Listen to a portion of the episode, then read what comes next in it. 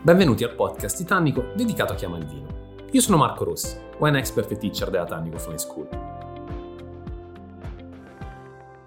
In Piemonte difficilmente pensiamo subito alla viticoltura eroica, nonostante i territori in realtà che possono rientrare tranquillamente e si possano fregiare di questa dicitura sono abbastanza, basti pensare a quelle che sono le inclinazioni del, del Roero oppure allo stile di viticoltura, alle altitudini anche che troviamo su, su Carema dove il nebbiolo è di nuovo il protagonista assoluto. Però abbiamo anche tanti piccoli territori. Consideriamo che circa il 7-8% del, degli ettari vitati proprio della regione rientrano all'interno della viticoltura eroica. Vuol dire comunque che i produttori che devono cimentarsi quotidianamente con la sfida rappresentata dalla natura in realtà sono tanti.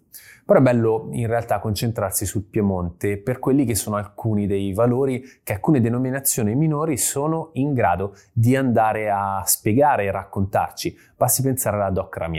Questo è un esempio bellissimo in realtà per capire quella che è la sfida, ma anche quello che è il valore della viticoltura eroica nel mantenere alcuni vitigni completamente dimenticati, perché il Piemonte non è soltanto Nebbiolo e Barbera. Questa zona troviamo appunto la denominazione di Ramier che riguarda Pomaretto e Perosa Argentina. Siamo su terrazzamenti ovviamente, viticoltura di montagna a tutti gli effetti, si raggiungono in alcuni punti anche mille metri, però generalmente qui la viticoltura si sviluppa dai 600 ai 850 metri di altitudine circa. Il terreno è molto sassoso e questo rappresenta una grandissima sfida, ma è divertente vedere il perché la denominazione si chiama Ramier.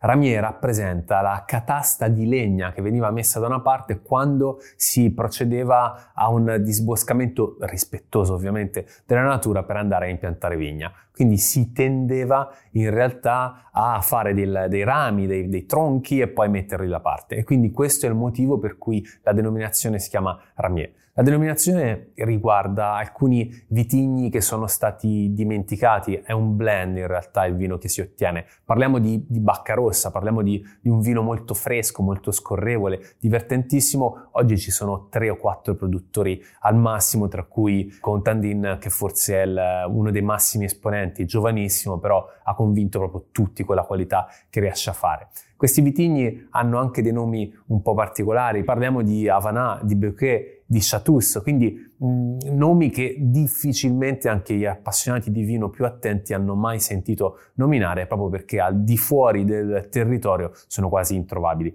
La viticoltura eroica quindi inizia a rappresentare in questo caso proprio il, un incubatore che mantiene alta e viva la tradizione legata proprio a, questo aspetto ampelografico. Ovviamente qui la fillossera ha creato dei danni, però è stata proprio l'opera dei pochi agricoltori, dei pochi viticoltori presenti nel territorio che li ha portati poi a continuare ad allevare queste, queste piante.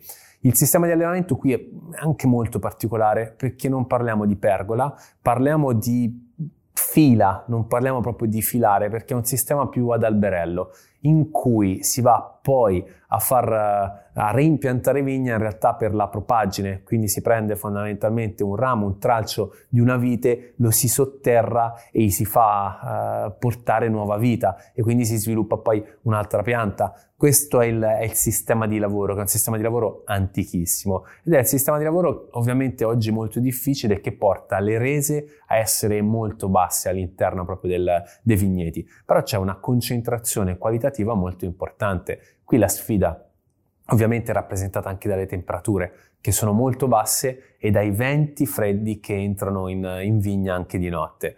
Questo sistema permette comunque una corretta maturazione del frutto con meno frutto all'interno di un, di un ettaro di vigna, più concentrazione di zucchero, quindi riusciamo a strappare anche un livello alcolico un po' più elevato, riusciamo ad arrivare a quella maturazione che poi ci porta anche comunque dei bei profumi al naso. Quindi qui la sfida è rappresentata dal tutelare, dal mantenere in vita alcuni vitigni antichi, dallo strappare attraverso un disboscamento, chiamiamolo light, tra virgolette, eh, terreno alla natura, dall'andare comunque a lavorare in quota con temperature che sono veramente, veramente basse. Questa è la sfida che non soltanto la Doc Ramier, ma tantissime altre denominazioni in Italia e non solo in Piemonte oggi devono affrontare, però se vi capita vi consiglio di provare anche semplicemente a fare due passi nella zona.